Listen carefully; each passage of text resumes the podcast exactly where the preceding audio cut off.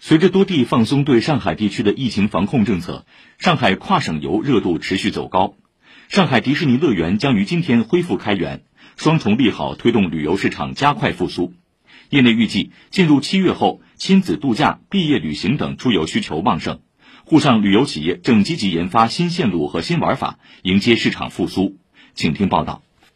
上个周末，市民李女士带着八岁的儿子汉堡，在金山农民画村露营营地度过了愉快的两天一夜。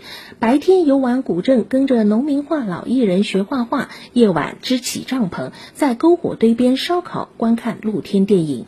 李女士说：“当儿子指着繁星点点的夜空，喊着‘原来上海的夜空这么美’，她深感这场露营来对了，感觉很快乐，还想再多玩一会儿。DIY 的烧烤。”晚上呢有篝火，晚上呢又住在这个房车里面，也是我第一次的露营之旅，确实是带来了一种全新的一个感受。我们大人小孩子都很开心。随着古镇、森林公园及郊野公园等沪上近郊人气景区陆续恢复迎客，周边的房车营地、民宿、亲子酒店入住率不断攀升。这个暑期能否走出上海？市文旅局本月初下发通知，明确无中高风险地区的各个区居。民可以报名参团跨省游。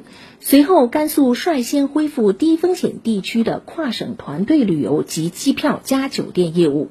很快，春秋旅游甘南线路上线。副总经理周卫红透露，此轮疫情之后的首个跨省旅游团已经成团，将于七月一号启程。落地兰州机场以后，机场为上海旅客安排了专门的通道。那么现场再做一次核酸检测，无需进行集中隔离。我们七月一号的这个跟团游的首发团，七月四号的啊首个摄影主题旅游团队都已经爆满。那么现在呢，产品经理正在加密我们出行的开班日期。紧随甘肃之后，海南、浙江等地也逐步放宽低风险地区游客的防疫防控措施。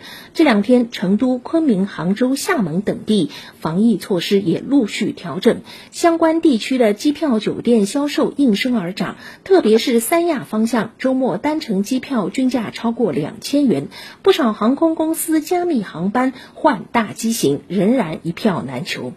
携程研究院高级研究员谢小青表示，随着疫情防控形势向好，上海旅客积压已久的旅游需求将在暑期进一步释放。多地也瞄准上海旅客，纷纷推出创意营销活动，力争抓住这一个市场蛋糕。上海游客跨省游仍有很大的攀升空间，外地旅客游沪的意愿也将进一步提升。以上由记者姚一凡报道。